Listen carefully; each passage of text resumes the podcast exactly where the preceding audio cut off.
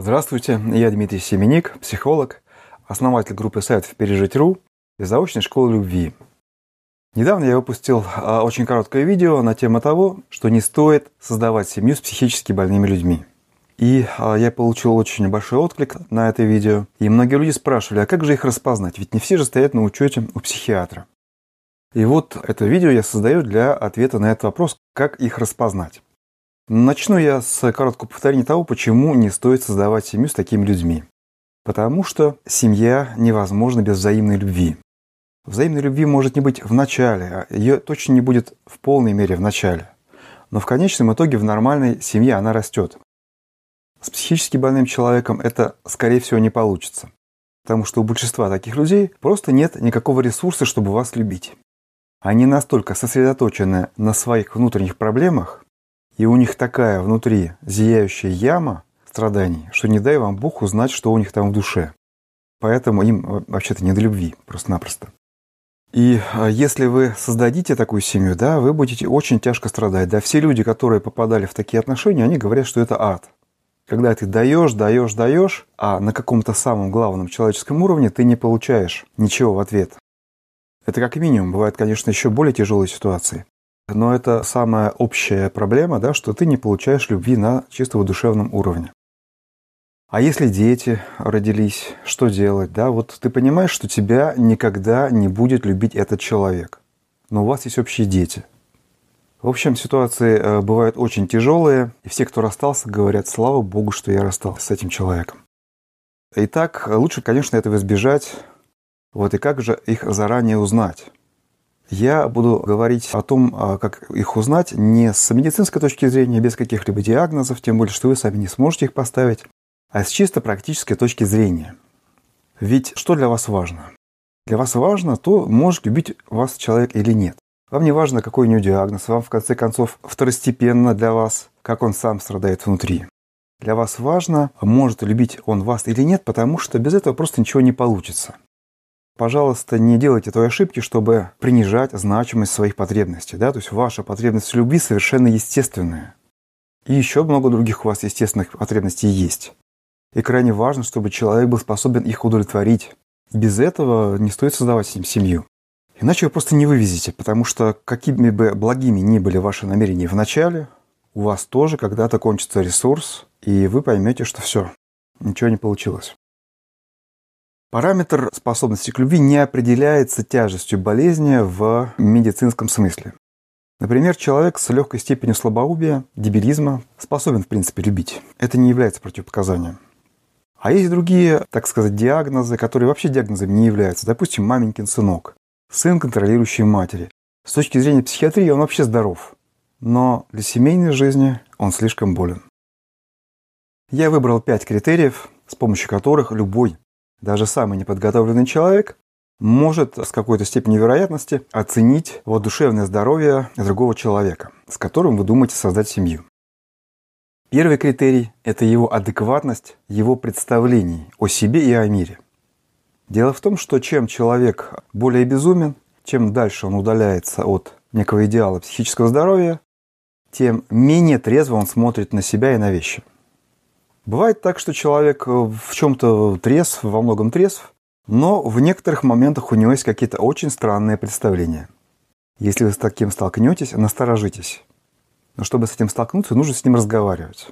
Разговаривайте как можно больше. Вы не можете узнать человека, не разговаривая с ним. Второй критерий. Наличие здоровых, близких отношений, помимо отношений с вами.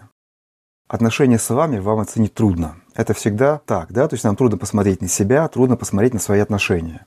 Но вы можете со стороны посмотреть на отношения этого человека с другими людьми, близкие отношения, то есть дружеские отношения, отношения с родственниками. Чем больше у него таких отношений, тем более они здоровые, теплые, близкие, тем лучше. Потому что есть различные виды социофобии, социопатии, которые в отношениях с вами вы можете не заметить, но вы заметите эти проявления в отношениях с другими людьми, особенно если этих отношений нет у него вообще. Третий критерий – способность человека к эмпатии, то есть к пониманию, прежде всего, вас. Понимание другого человека вы это можете испытать на себе. Для этого вам третьи люди не нужны. Вы просто смотрите, насколько он понимает вас, насколько он чувствует ваши чувства, и действовать в соответствии с этим. Есть опять-таки разные психические нарушения, в частности аутизм, когда человек не понимает, что чувствуют другие люди. Я не берусь всем этим людям ставить такую оценку, что они не способны любить, но, скажем, вам от этой любви не будет ни жарко, ни холодно. Вы будете чувствовать себя рядом с ним в одиночестве. У вас просто-напросто не будет контакта. Вот он в себе живет в своем мире, в своих представлениях, а вы будете жить в своем мире. И хоть вы будете жить там 10-20 лет рядом, у вас будет 5 детей общих, вы все равно будете чувствовать себя совершенно одиноким человеком. Оно вам нужно?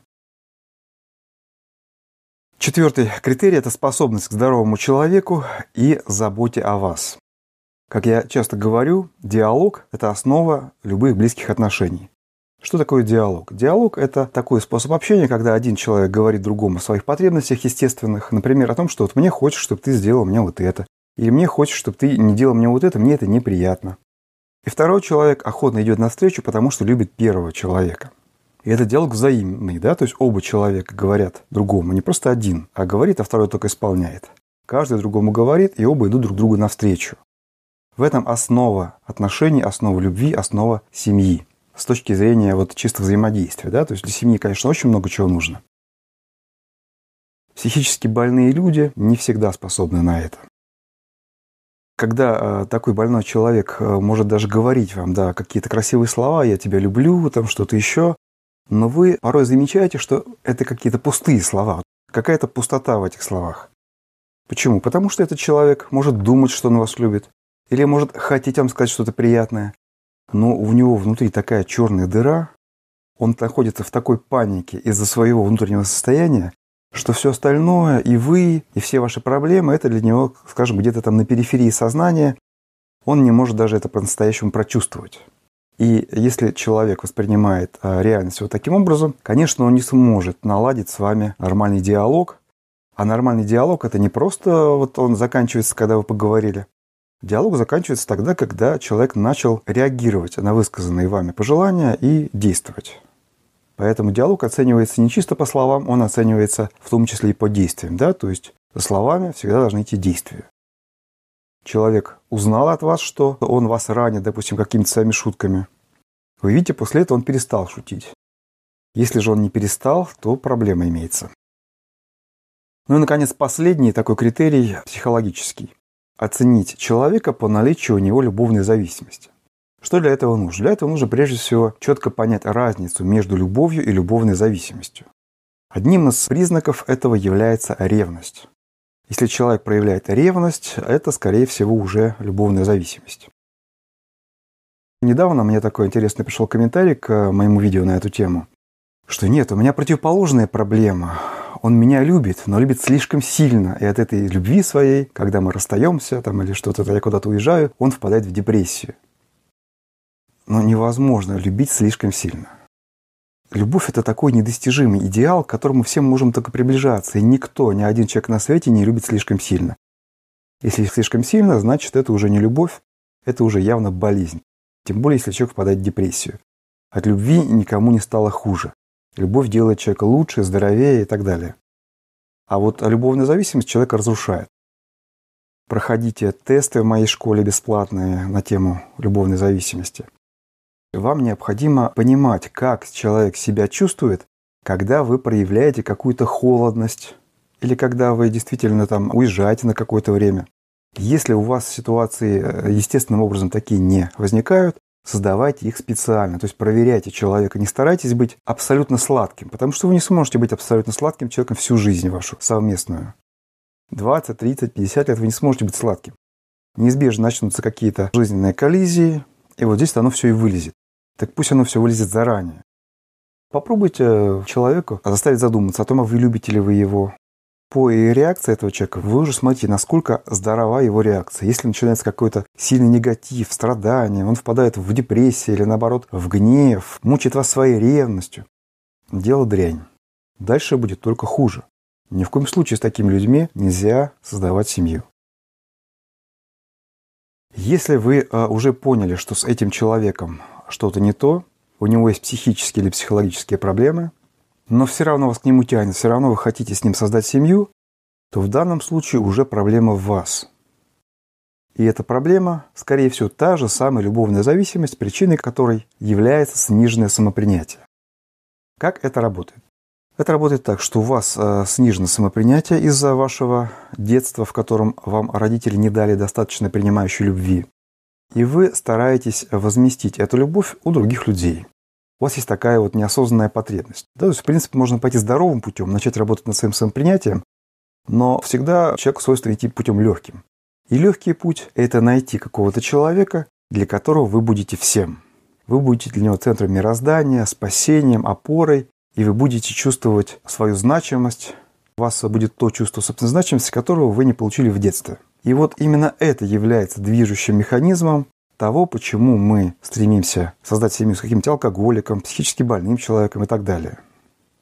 Да, такие семьи бывают э, более-менее длительными, да, потому что действительно эта потребность чувствовать себя значимым удовлетворяется. Но этот человек, который решает свои проблемы таким образом, то есть вы, всегда в такой семье несчастный, несчастен. Люди мучаются, как это там, мыши ругались, но продолжали есть кактус. Вот то же самое, да, то есть вот такой вот неосознанный мотив удовлетворить свою жажду значимости и быть любимым. Хотя на самом деле любви тут никакой нет со стороны того человека а борется с мотивом, собственно говоря, действительно жить нормальной жизнью. Поэтому, если а, у вас вот такая ситуация, когда вы понимаете, что человек нездоровый, но вас все равно к нему тянет, займитесь собой. Прежде всего, повышением своего самопринятия. Если вы сами такой человек, не совсем психологически благополучный, не обижайтесь. Если вы психически больны, я не буду в данном случае комментировать, это дело вашей совести. Да к тому же болезни бывают разные, да, то есть, как я сказал, важна не тяжесть болезни, важна ваша реальная способность любить. Если вы любить не способны, это дело вашей совести, возлагать на кого-то такую тяжесть или нет. Если же речь идет о психологических проблемах, ведь эта тема касается не только психически больных людей, но и психологически неблагополучных. Я вот сказал о маменькиных сынках, маменькиных дочках. В этом случае начните с работы над собой. Это будет гораздо честнее и более, в конечном счете, лучше для всех.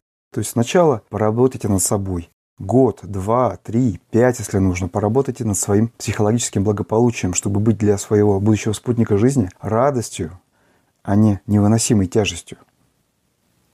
В общем, брак – это такое дело, в котором осторожность никогда не может быть чрезмерной. Цена вопроса слишком велика.